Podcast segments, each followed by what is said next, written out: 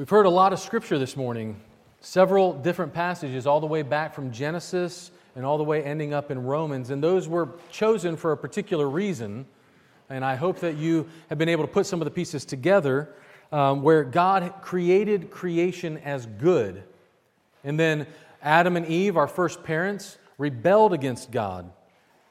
And then God, in a pursuit to set things right, sent his son Jesus to not only die, to be, be raised again.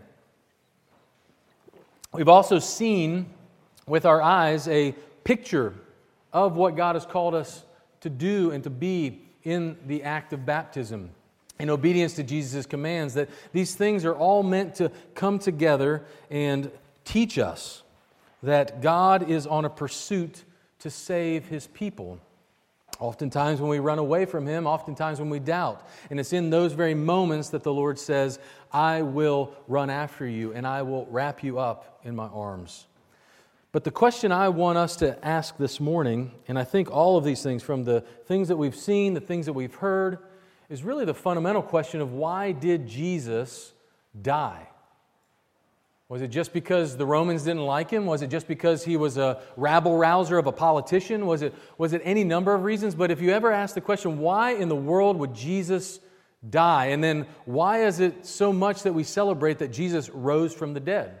I mean, we looked at a few weeks ago that Lazarus was raised from the dead and that we too will be raised with him. And so, what is the point? And so, this sermon is a little different than what I typically preach, where I'm walking through a passage of Scripture. What I want to do this morning is I want to tie all these threads together, and I want us to consider that question why did Jesus die and why was he raised again? Why does it matter?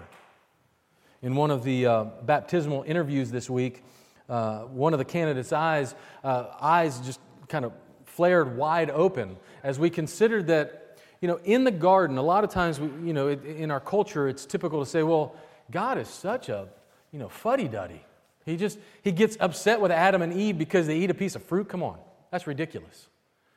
And see, the problem is not that Adam and Eve ate a piece of fruit. That's not the issue. The issue is, is that they doubted God's goodness in giving them com- the command in the first place. Not only did they doubt God's goodness and who He is, His character, but they chose to live life on their own terms. They said, Yeah, God did say that, but I'm going to I'm going to do this anyway because it doesn't make sense to me. And so, therefore, I'm going to eat the fruit, even though God said not to, because I don't think He's that good. That's the problem that Adam and Eve rebelled against God, they rebelled against His command. They decided to be their own determiners rather than God telling them how they ought to live their life. See, we heard throughout our time together in these different passages that God is pursuing his people and that he also provides. Did you hear what Abraham said to his son? His son? He said, God himself will provide the lamb for the sacrifice.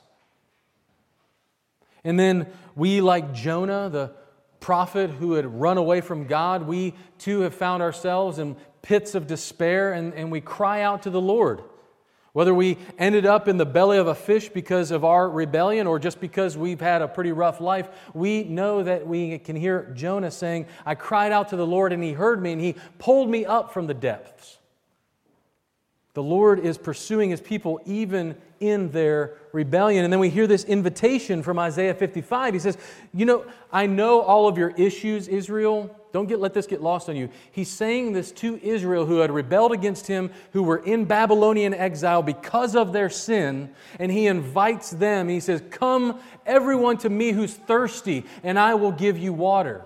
I will quench your thirst, but you have to come to me. He promises life in Ezekiel 37. He says, Yes, even though they are dry bones, the Lord can put them together. The Lord can put your life together. The Lord, in fact, will raise us up with Him. That all of these things are God's promises throughout Scripture. It's not all these little things that are disconnected, but they're all connected because God is on a pursuit to save rebellious people.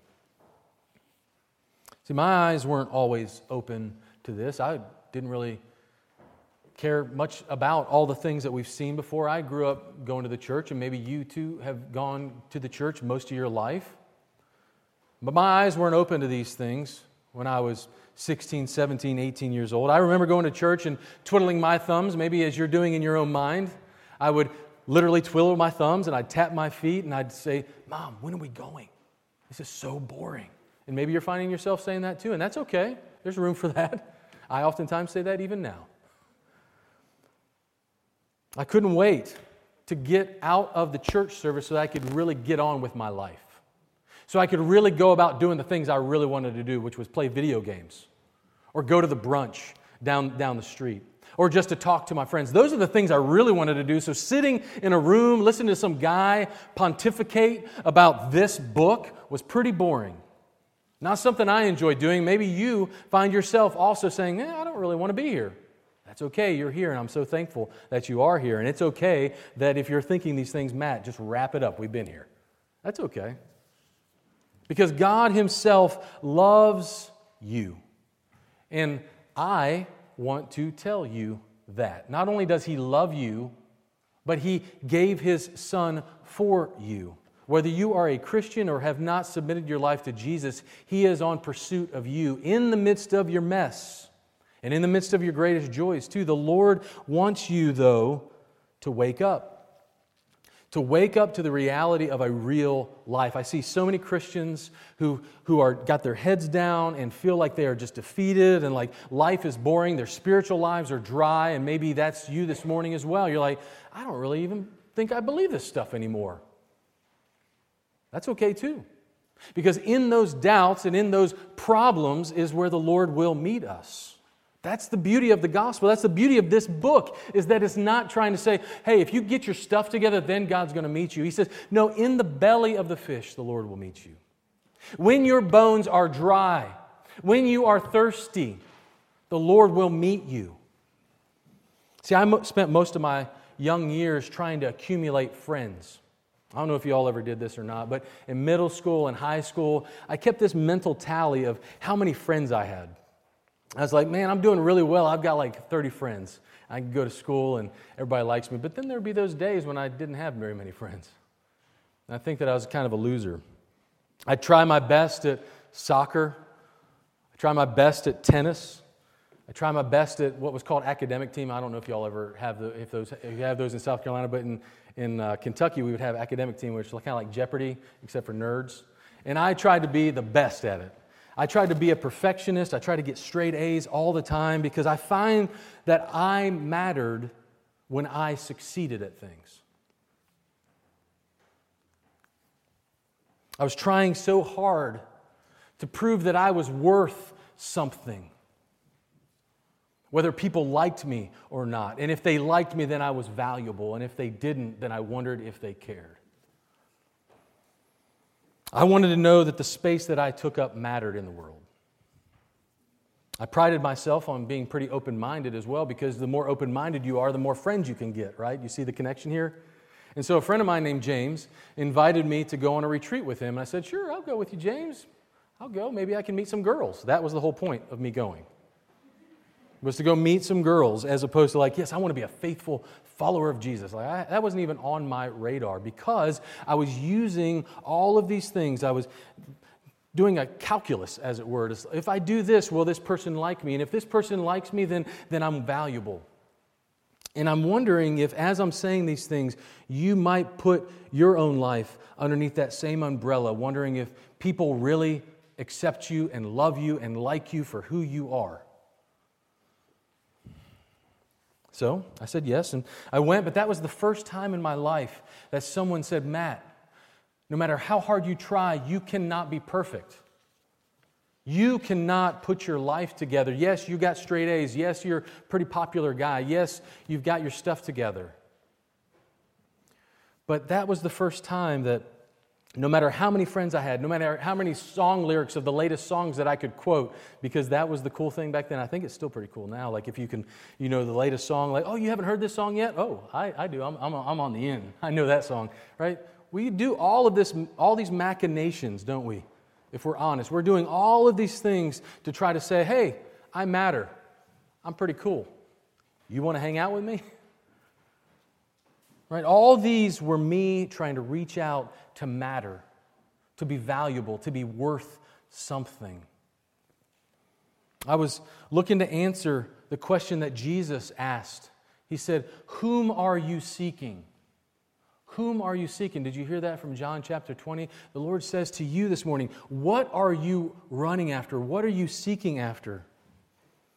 Because no matter how hard I tried, I could not stuff enough stuff in my heart to matter. The fun and excitement that I was chasing after flittered away. I felt like the main character in the movie The Matrix, Neo. And uh, I know it's kind of an old movie, but it was cool back in my day. But there was in that movie, the main character, Neo, says this. He says, Have you ever had that feeling like you are not sure if you're awake or still sleeping? And maybe you've oftentimes felt that way. And then he meets this person named Trinity. I don't think that's a happenstance name, but, and she tells him, she says, Neo, I know why you hardly sleep. I know why you live alone and why night after night you sit at your computer. And maybe even in our 2023 context, I know why you're thumbing through social media. I know why you're addicted to your screen. I understand why you're doing those things because, she says, you're looking for Him. I know because I was once looking for the same thing. And when He found me, He told me I was looking for an answer. The answer is out there. It's looking for you, and it will find you if you want it to. See, the longing for joy in my life, the longing and the, the pursuit of meaning in my life was always and ever meant to point me to God. He created this world so that it might know Him and pay homage to Him and love Him, and in loving Him, find that their joy is made full in Him. He's not doing it because He needs you to do something for Him. He's not like the gods of the other nations. He himself is complete in and of himself, but he wants to invite you and sweep you up into this great story where he can fill you with joy. And so, the invitation to you this morning is not to get yourself together. God has been looking for you to open your heart to Him. He offers Himself to you if you want Him to. Perhaps you've grown up in church, or maybe this is your first time in church in a long time, and we welcome both sides of that issue. But I will tell you what I told one of our baptismal candidates that what we just witnessed in baptism is not an arrival. This is not like, yes, I did it. No, baptism is a first step in obedience. Notice that we said, buried with Christ in death. I'm not going to do it my way anymore. Raised to walk in the newness life. And then they walk out of the coffin. They say, I am going to live for Jesus anymore. Jesus now. I'm not living for myself. It symbolizes that death and waking up from a dream. My friend, God wants you he wants you to wake up to the reality that all the fun, all the excitement of this world passes away and it perishes and it pales in comparison to knowing Jesus.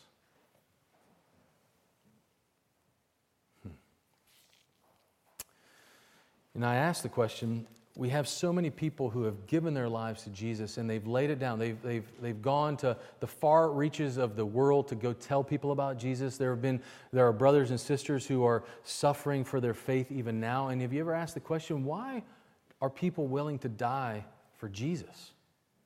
It's because they have tasted the sweetness of knowing a person, the sweetness of following Jesus, not a list of rules because he is worth whatever the cost. The story in the garden, though, is not just about two people back in time, it's our story. It's your story and my story. When we hear God and we choose to do what we want to do, that's the same thing that they did. We doubt God's goodness. Lord, I, I know you're calling me to walk down this path of self denial, but this is so much better. I know that you say you're good, but it doesn't seem that way. So I think I'm going to do this, if that's okay. we have to slow down long enough to see that we too have rebelled against God. It's not something out there and for that person sitting next to you in the pew, but it's for you to own for yourself that I too am a part of this cosmic rebellion against its creator. And until we acknowledge that and see that we have run after pleasure after pleasure, that we too have gotten angry with God and angry with His ways, until we surrender to Him in His ways, we'll never be satisfied. And you will never be satisfied until you submit your life, surrender to Him, stop taking up arms against Him and His ways. Our tendency is to try to save ourselves through living a right life. Some folks go the religion route.